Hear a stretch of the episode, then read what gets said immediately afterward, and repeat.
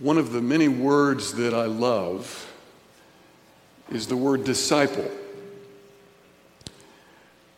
The word disciple is one that you'll hear me refer to frequently because it is such a great descriptor of who we are. We are disciples of Jesus. The word disciple really is best translated learner. It comes from, of course, discipline. You need discipline to be a disciple, but the word or the, the, the, the interpretation of disciple, learner.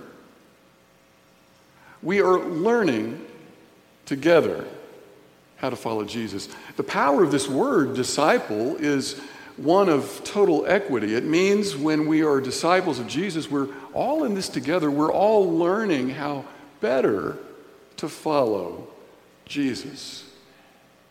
It levels the playing field. It allows all of us, regardless of where we come from and how much experience we have, regardless of our age or place of origin, it allows us all to simply, with humble hearts, say, I'm still learning how to follow Jesus.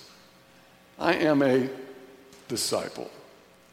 So, with that in mind, as learners, let us learn together from this passage the, the power of these words, both from the second chapter of Ephesians and the 103rd Psalm.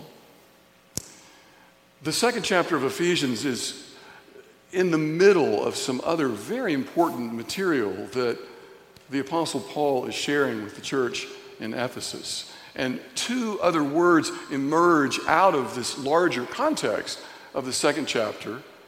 And those words are mystery and destiny. Mystery and destiny. In the third chapter and then later in the fourth chapter, Paul says, Out of the mystery, now in the fullness of time, God has called Gentiles to become a part of the family of faith. The mystery of God has now been revealed. Gentiles, a part of the kingdom. And a little later, the mystery in God's fullness of time has been revealed now that Jesus Christ is the cornerstone, the head of the church. The mystery in the fullness of time. Now, just this word, mystery, and the, the words surrounding that reveals something if we look between and among these scripture passages, we recognize a congregation in Ephesus filled with people that look and sound and struggle a lot like you and me. A church not unlike this church, trying to figure out how to live their lives in their daily existence, in their businesses, in their homes, in their neighborhoods, among friends and others trying to figure out how to live in what, in those days, they didn't use this phrase, but it was a globalizing economy. It was a multicultural context where people in Ephesus, just like in the other congregations Paul was trying to deal with, they were trying to figure out how do you worship with people you don't understand? How do you deal with people you don't like? How do you interact with a community that increasingly seems divided and disrupted and strange? And in this context, in these lives of people who needed to hear a good word and some guidance, Paul talks about mystery and this other good word, destiny. In the first chapter, Paul says, your destiny, how you're to live, why you're here. The whole purpose God put you in this place in this time is to live for the praise of God's glory. It's not about you, it's about God. It's about living for the praise of God's glory. That's in the first chapter. Now we come to our second chapter for our passage today. This other destiny, this idea of why are we here? What are we supposed to do? And this beautiful passage that Christian read so well a moment ago. We are what God has made us. Through Jesus Christ, too, did you hear what he said? To do good works. First chapter, we're here to live for the praise of God's glory. We're here made how God has made us through Jesus Christ to do good. Now, this is a phrase, we are what God has made us, that many say is a direct reference that Paul is making clear. He's also wanting us to flip back in our minds and our scriptural understanding to what Randall read a few moments ago, Psalm 103. If you listen carefully, fold it into that beautiful poetry and the powerful words of Psalm 103. Paul seems to be echoing that very important psalm. We are what God has made us. What has God made us? Well, Psalm 103 says, God knows how we were made. God remembers that we are, did you listen? God remembers that we are, not were, God remembers that we are dust. Dust. We are dust. The great astrophysicist and Christian John Polkinghorne likes to say that biologically, we are nothing more than recycled stardust. Now, if you know how we're made up, we're 60% water, but the rest of us is mostly carbon. In other words, dust. So if you're thinking you're pretty hot stuff, you're feeling pretty good about yourself, the Bible has something to share with you. This reminds me of growing up in Signal Mountain, Tennessee, going to Signal Mountain Elementary School on the playground, getting mad at one another, getting in arguments, and we used to say, You ain't nothing but dirt. Not realizing that we were preaching the gospel. This is Psalm 103. It comes right out of Genesis 2. We ain't nothing but dirt. In fact, we're dust. God knows how we were made, remembers how we were created. And if you're feeling pretty good about yourself, you are sort of like the flower of the field. You bloom for a day, but the wind blows and the flower falls. And listen to this the earth doesn't even remember that you existed. It's a little depressing until we, we rise up in the crescendo of this Psalm 103. But the steadfast love of the Lord is from everlasting unto everlasting. I love the word steadfast. It's solid, it's immovable, it's trustworthy. The steadfast love of the Lord is from everlasting unto everlasting. I love that phrase. C.S. Lewis likes to talk about deep time before history, deep time before time. That gets a sense at this poetic phrase from everlasting unto everlasting. For as far as we can imagine in this direction, too, as far as we can imagine and beyond in this direction, that's a brief description of God's steadfast love. So, to the Ephesians, Paul seems to be reminding them this is not about you. We all think it is, but it's not about you, it's not about me. It's about being privileged to participate in, to be a part of the steadfast love of the Lord that is from everlasting into everlasting for a brief time that is our lives. We have the incredible opportunity to get woven in together to God's steadfast, amazing love.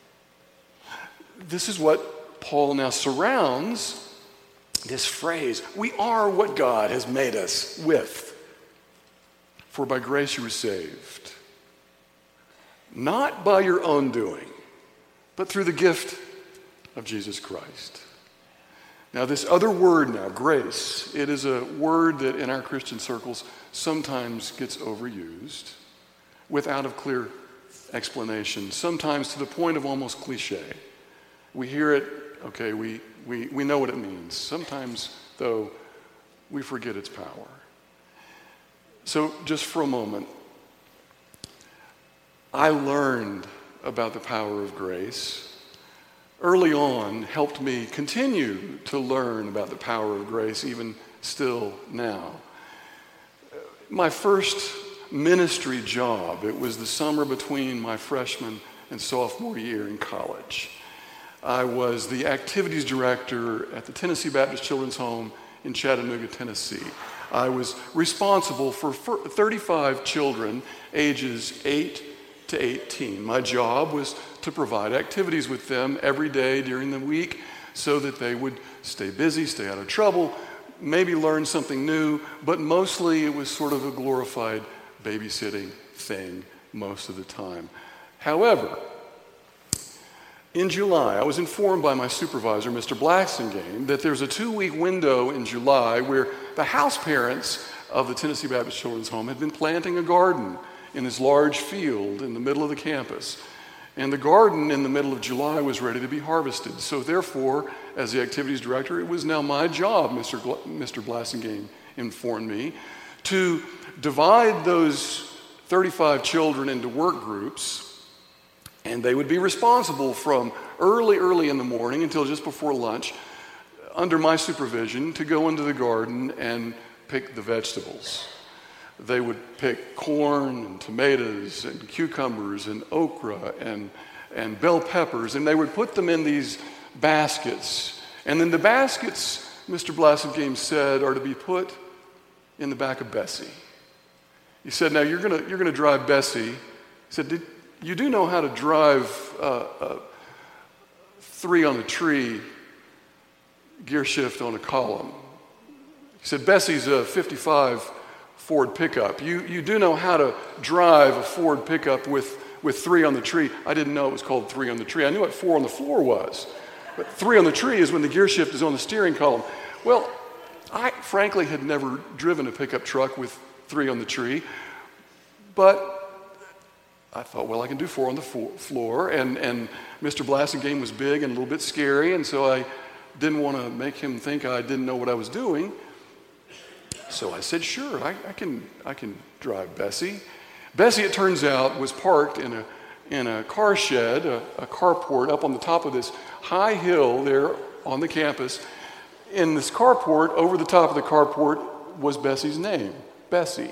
And there was this 55 red Ford pickup so I go up the long, straight, steep driveway and I get in Bessie. The kids are in the garden, they're doing their jobs, they're picking all the vegetables, and I, I get in Bessie, I start her up. I know how to drive a clutch, and I very carefully, I figured out the, the, the where reverse was, and I very carefully backed all the way down, slowly, very slowly, carefully down that straight, long driveway, made a three point turn, drove down the, the, the campus road, went over the little bridge that went down, then a steep embankment on into the flat area where the garden was.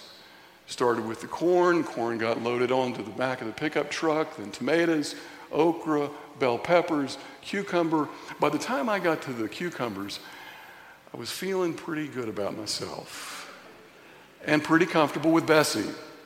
Bessie's now loaded down with all these vegetables. I drive back up over the, the, the steep bank down the camp road. We unload all the bushels of, of vegetables to Mrs. Blassingame at the dining hall so she can get ready for lunch. I back up another three point turn, and then I drive very carefully and slowly up the long, straight driveway and park Bessie in her little carport. I get out, close the door, and I'm feeling pretty comfortable, pretty good about myself. Now the children have all gathered in a big circle. We're ready to have our blessing for lunch. Mr. Blassingame, Mrs. Blassingame come out of the, the dining hall, and we're all standing ready for our blessing. When Mrs. Blassingame looks over my shoulder and she says, Oh, sweet Jesus.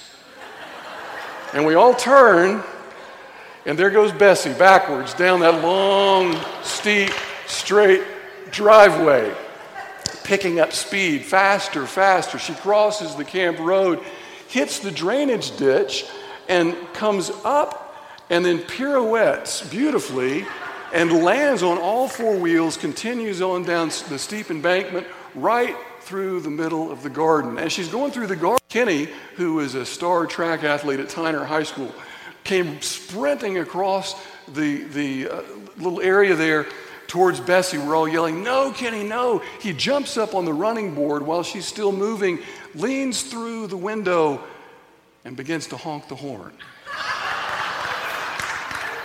Bessie finally stops along about the corn, and everything gets quiet. Total silence. And all the kids and Mr. and Mrs. Blassingame turn and look at me. And I can think of nothing else to say but, so, what's for lunch? Well, sitting at lunch, I'm next to a 14 year old student named Roy. Roy had been sent to the Baptist Children's Home because his mother was in prison. His father couldn't afford to keep him at home. And so Roy had been at the Tennessee Baptist Children's Home for about four years. He was 14 years old. He leaned over to me at lunch and he said, You're not very smart, are you? Don't you know that you're supposed to put the emergency brake on and put it in gear before you leave? Roy knew this because as a 14 year old, he'd been driving in Tennessee for about two years. It was in Tennessee. I'm from Tennessee, so I can say that. And in that moment, and from that point forward, my relationship with those kids shifted. Up to that point, I had been a college student, called upon to keep these kids busy. After that point, I became somebody who was kind of a knucklehead, had messed up, and needed a little more support. In other words, these kids knew what it felt like to be lonely and left out. Many of them felt of themselves as failures. Together, they were in this place where they were convinced nobody wanted them. And they began to see in me, and I began to see in myself, a fallible, earthy individual who needed a little grace. Somebody who didn't know enough to put on the emergency brake and put it in gear. Somebody who needed a little extra support. When Paul is talking to this congregation of people a lot like me and you, who needed to be reminded, first of all, of their earthiness, and secondly, their holiness and how fortunate they and we are to be glad participants in this amazing, steadfast love of God that is from everlasting unto everlasting. This is what allows you and me to fulfill our destiny, to live our lives for the praise of God's glory, and to do good. Sometimes we get confused in our culture. It's so easy to forget this important reminder of why we are here. Sometimes we take more seriously our Declaration of Independence as opposed to our scriptures. The pursuit of happiness sometimes becomes our modus operandi. We confuse Jefferson with Jesus, and yet it's not the pursuit of happiness, it's the power of doing good. Only to discover that if and when we can do good in Jesus' name, then so often we're overwhelmed with happiness.